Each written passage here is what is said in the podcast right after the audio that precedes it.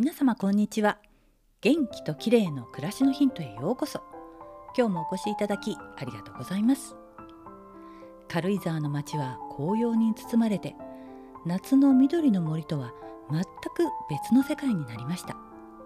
黄色からオレンジ赤といろいろな色が混ざり合ってとっても綺麗。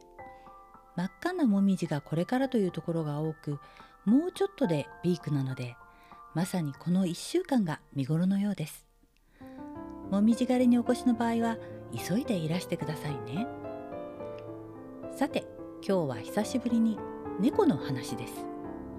人生初の猫との生活ももう3年近くなりますが本当に猫には癒される毎日です。なぜなんでしょう？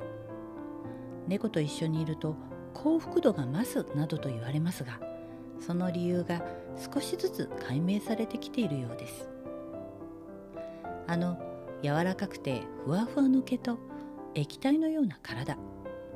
猫を撫でているだけでオキシトシンという心身に安らぎをもたらすホルモンが分泌されるんだそうです。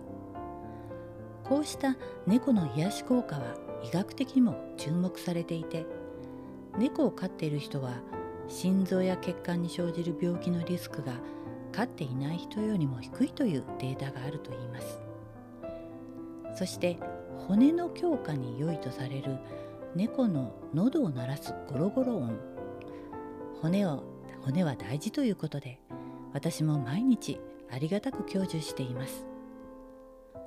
ただ猫は飼い主にこびず自由気ままで嫌な時はノーというはっきりした性格なんですよね。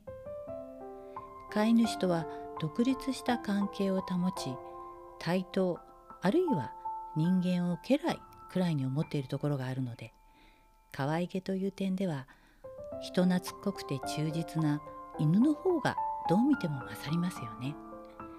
でもツンデレの猫がたまに甘えてくるとたまらない魅力があり飼い主はメロメロになってしまうわけなんです。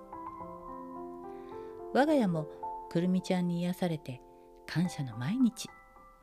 最近2匹目のお迎えを真剣に迷っています。猫同士のコミュニケーションがあった方が毎日退屈せずに過ごせるんじゃないかと思ったり。猫にとってどっちが幸せなのか。猫を飼っている方にご意見をいただけると嬉しいです。今日は自由気ままな猫の癒しパワーについてでした。最後までお聴きいただきありがとうございます。またお会いしましょう。友吉ゆきこでした。